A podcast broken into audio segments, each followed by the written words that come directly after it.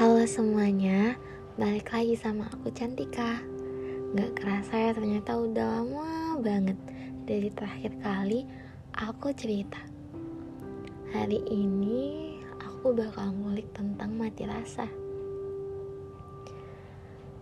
Untuk kalian semua yang pernah ngerasain namanya mati rasa Atau sedang dalam fase tersebut Pasti tahu kalau itu rasanya gak nyaman banget. Pagi sampai petang beraktivitas. Sedangkan malam hingga subuh menangis di balik selimut. Waktu terus berlanjut. Tapi jiwa tertinggal di belakang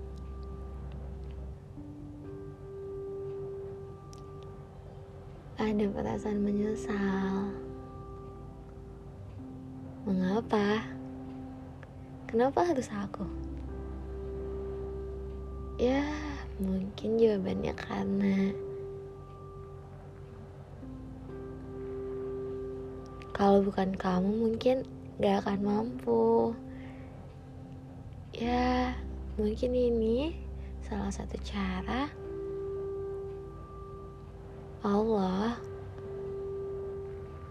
bikin kamu lebih kuat dari sebelumnya. Aku tahu rasanya pasti berat. Rasanya seperti tak ada seorang pun yang paham apa yang kamu rasakan. Gak apa-apa. Kalau kamu butuh waktu untuk sendiri, nikmatin aja. Tapi aku mohon setelah dirasa cukup tolong lanjut lagi ya. Bangkit lagi. Jangan nyerah. Aku cuma minta kamu untuk istirahat. Bukan berhenti untuk selamanya. Semangat di mana pun kamu yang lagi merasakan mati rasa Gak apa-apa, tenang aja. Kalau kamu ngerasa sendirian, dengerin aja podcastku. Karena aku bakal selalu di sini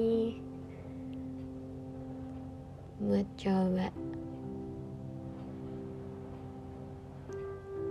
menghibur kamu. Klise ya tapi semoga membantu. Mungkin hari ini segitu aja.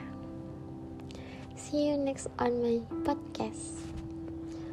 Bye bye everyone